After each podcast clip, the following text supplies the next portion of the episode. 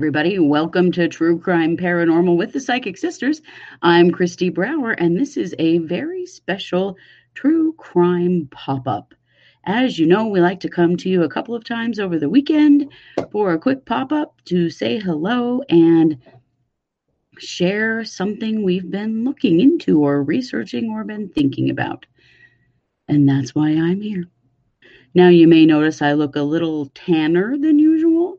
I have spent a lot of time outside in the last week or so, including two days at a softball tournament this weekend. So I am looking sort of red, but not really, mostly just nicely tanned, which was nice to be outside. It's felt really good to be outside and in the sun. So I am very ready for some more of that. But first, I would like to share with you the story of Robin Lee Row. Robin Lee Row is the only woman on death row in Idaho. Hey, Cami, thanks for joining. This is a live stream on Facebook and YouTube, so if you're available, jump into the chat. If you're listening to this after the fact, feel free to come comment on the video if you can, or if you're listening in the podcast world, welcome. I am glad to have all of you here. Hey, Angie. So, Robin Lee Row. Hello, Christy. Hello, Carly. So nice to have you all here. So, Robin Lee Row is an interesting case. The sheriff said, the sheriff um, in Ada County, which is Boise, where she was arrested and tried, said that she is one of the worst sociopaths he has ever worked with. Interesting, because you just don't hear that about women very often, do you? So let me tell you what happened. This was on February 10th of 1992. So this was a while back. So a fire started started on the first floor of an apartment where Robin Row's estranged husband and two children were living. So her husband Randy and her stepchildren, Joshua and Tabitha, were living there. She and Randy were separated, so she was staying with her friend Joan McHugh. And they were kind of looking at getting a divorce. Robin had made some accusations that Randy had kidnapped, raped, and physically abused her which unfortunately had not ever happened. There was no proof of any of that, no police reports, no medical reports, nothing to indicate that that had actually happened. Here's a weird part uh, that you might start to question. So, on the night of the fire, Row wakes up Joan McHugh at about three o'clock in the morning and she says that she has a terrible feeling that there's something wrong at the house where her husband and children are. And so Joan gets her in the car and drives her over there to make sure that everything is okay. And when they get there, there's emergency lights and vehicles and fire department and everybody all over the place. And at that point, she says to Joan, "Well, I, uh, it must be a fire."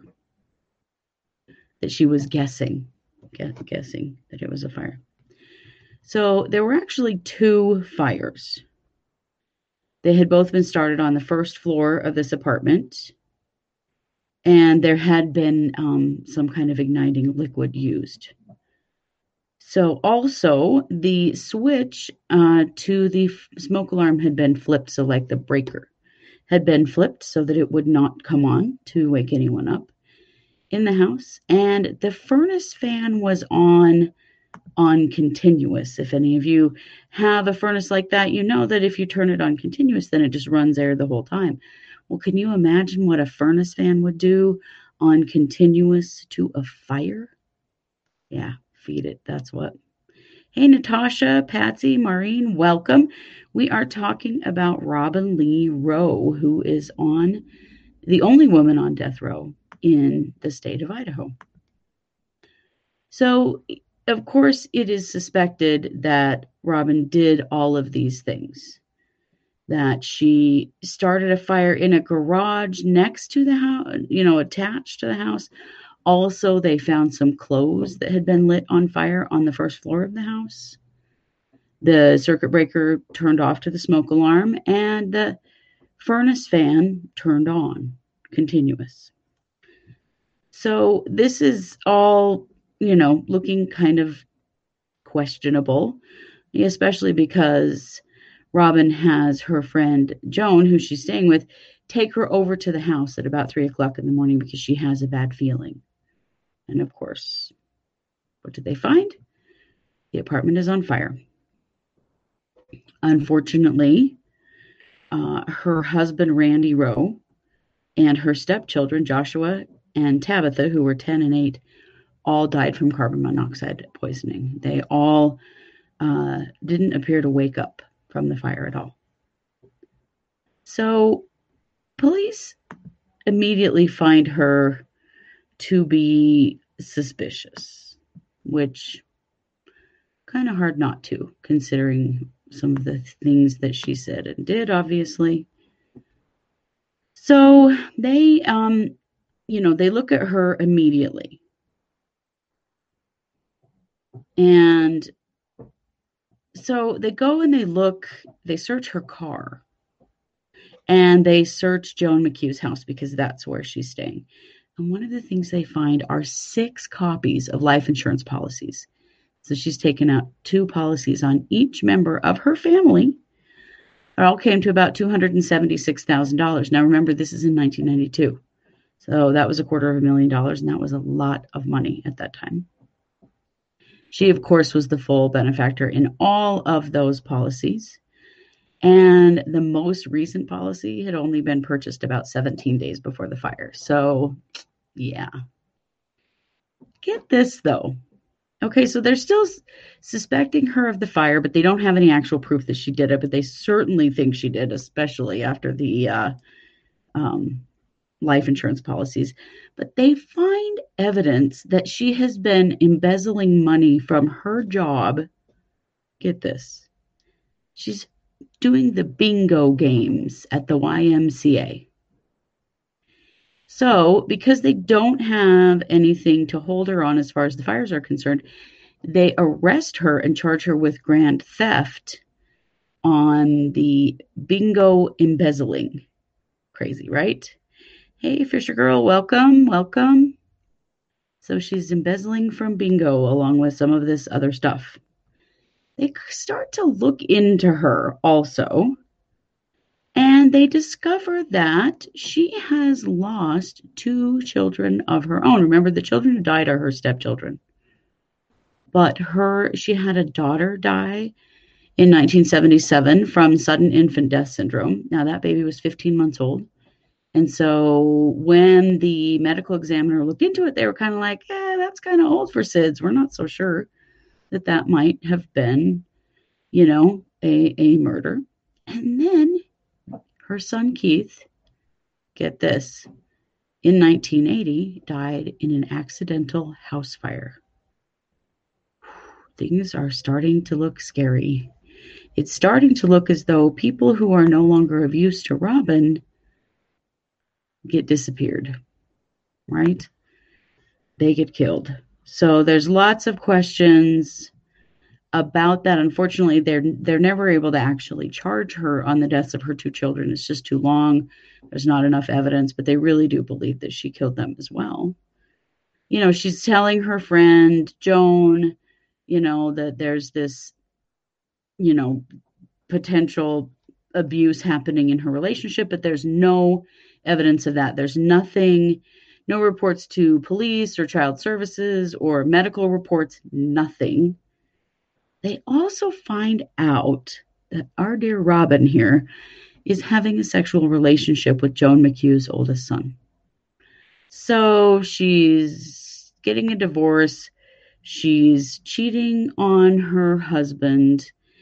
And then conveniently, their apartment burns down and kills him and his children.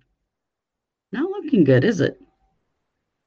Aaron says she's impatient. 17 days is a little too fresh. Exactly, right? Not exactly the mastermind criminal here. Um, so they really, the, the police really think it is her, but they've got to get something a little bit better as far as evidence because they just are not finding anything. So they convince Joan McHugh to record any phone calls that she gets from Robin because she's now sitting in jail on the grand theft um, charges for embezzling money from Bingo. And and Joan uh, agrees to it.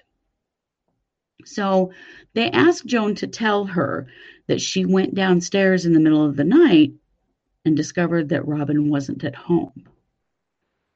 So initially, her alibi was that she was, um, you know, just asleep at home in the same house as Joan. So Joan tells her, Hey, by the way, I went downstairs and you were not there. And uh, then Robin says that she was outside in her car, but she was out there with her psychiatrist talking till about 4:30 in the morning. Now, that doesn't make any sense because about three o'clock in the morning is when she woke up Joan and said she was having this terrible feeling that something bad was happening and they needed to go check on her family. And so Joan says, Well, you probably better tell the police that because, you know, we need to make sure that they know where you were.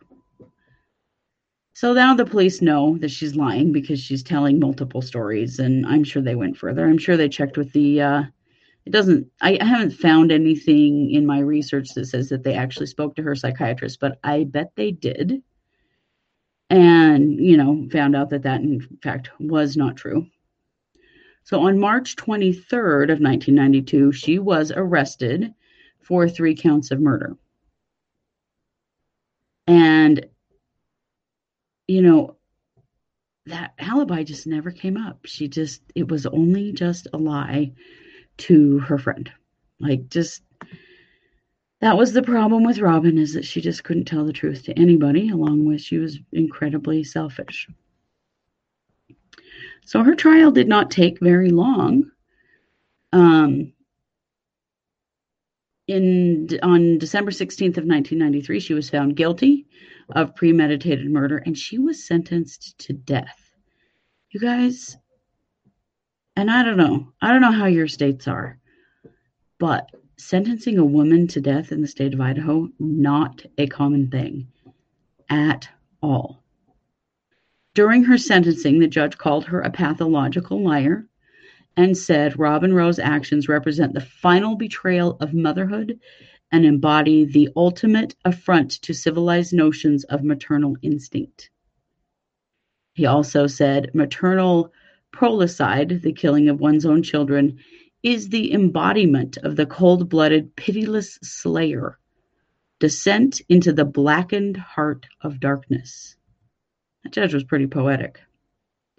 So she is actually still sitting on death row in Idaho right now as we speak. She has filed a bunch of different um, uh, appeals, none of which have been very effective. Uh, she certainly has tried to say, you know, that they were unfair to her, she didn't get a fair trial, or her attorneys didn't do a good job. But a very interesting one that came up is that her that she had what's called brain atrophy. So there was this big argument that went on legally about this and that this came from her long-term sexual abuse and mentally ill family members and her medical history and evidence of mental illness, including some suicide attempts. Now, I will tell you that um, diminished capacity, her mental health didn't really come into the trial at all. This is coming up after the fact that she has this brain atrophy. Well, this is really weird because they her attorneys came back and said to the judge we need to have a CT scan. Or, or they had a CT scan, but they needed to bring in a specialist to look more at her brain. And the judge said, Well, she's got a public defender. Why don't you just use the public defender pool of money to pay for that? To, you know, decide if this has anything to do with it, or not. She's never, none of her appeals have ever gotten her anywhere, but this is the latest one that she has tried to say that she has brain atrophy, and that's why. And brain atrophy, I mean, that's not exactly a meant a physical or like medical term necessarily, um, but it could indicate she has some mental illness or dementia or other problems. This was interesting because her attorneys were asking the court for money to hire an expert to evaluate her. And the judge, and they also wanted some extra time uh, before filing this appeal so that they could get all this information together. And the judge said, You don't get any extra time, and we're not giving you any extra money either because you, she's a, she has a public defender. Why don't you just take it out of the public defender's budget? And they just never did it. It was just very strange. Like, I don't know if this was just a tactic or if they knew it wasn't going to come together well. I don't know. This this last stuff just happened. This was reported on on February 3rd of 2021. So I'm going to keep an eye on it. But so far, they have not come back with any kind of evaluation of her. Now the hard part now is maybe she does have something now, but this is 2021 and she committed those crimes in 1992 a lot of things can happen to your brain between then and now. I think, you know, basically at this point, they're just trying to keep her from being executed. As far as I can tell, there is no date yet for execution. Like she has not exhausted her appeals. So this is a part of that, I think, to just keep her from going to death row. But I do find it rather interesting uh, just this argument over who's going to pay for it. I mean, she's obviously incarcerated, so the state has to pay for it. Nobody else can. But the judge said, I don't need to give you any extra money or time. You already have that within your purview. So I don't know exactly what's going to happen with that. However, I don't think that Robin Lee Row is ever getting out of the Pocatello Women's Correctional Prison, which is really interesting. That's only about 50 miles from where I live, is where she's incarcerated. And, you know, I don't know, maybe, yeah, she's got heart atrophy too. Yeah. Yeah, so cold, so cold, you know, such a sociopath, clearly no empathy for any other person. If someone just doesn't fit into the, her life or she doesn't need them anymore, then, you know, she just kills them so that they're out of her way, which, you know, we've seen many other soci- sociopaths do the same thing. Uh, but very, a very kind of interesting case. You don't see women on death row very often. I'm going to keep an eye on these latest filings and see what happens if this will keep her um, from being executed. I don't know. It's it's such a game at this point. It's all such a game. You know, they file things like prosecutorial misconduct from 20 years ago. You know, it's tough to prove. Lots of it is tough to prove. They also said, you know, her um, her legal representation was inadequate at the time. And, you know, that's the kind of standard stuff that gets filed in these appeals. So I'm going to keep an eye on it and I will give you an update if I see anything else come up. But I thought I would let you know about this case because it's rather interesting. We don't see women committing these kinds of crimes very often. So you know, whether you are for or against the death penalty, we've talked about this a lot on here. You know, this is a person that obviously should never ever see the light of day as far as society is concerned because people are completely disposable. Probably Joan McHugh was pretty um, lucky that uh, Robin was arrested when she was because Joan McHugh might have been next, you know. She was kind of taking advantage of that situation. And when she was done with them, and Joan McHugh's son, who knows, they might have been next on her list. This has been a true crime paranormal pop up. Thank you so much for joining me. We will be back on Monday with a brand new case and with all of our other weekly episodes. Thank you so much for listening, for watching our videos. Please remember to like, subscribe, and follow. It helps us so much on every platform to get seen more. Uh, if you are, if you love what we do, feel free to share as well. If you would like to send us a case, you can do that by going to truecrimeparanormalpodcast.com and send us a case, and we will add you to our list, and we will eventually get to all of those cases, but it will take us a while. Well, this has been True Crime Paranormal. I'm Kristi Brower. Thanks for being here.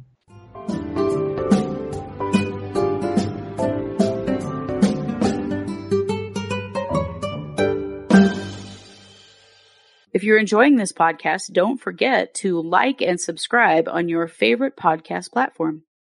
If you're watching us on YouTube, you can always like and subscribe there as well. We also love comments and reviews. True Crime Paranormal is hosted by Katie Weaver and Kristi Brower and produced by Kristi Brower. True Crime Paranormal is a Short Girl Productions podcast.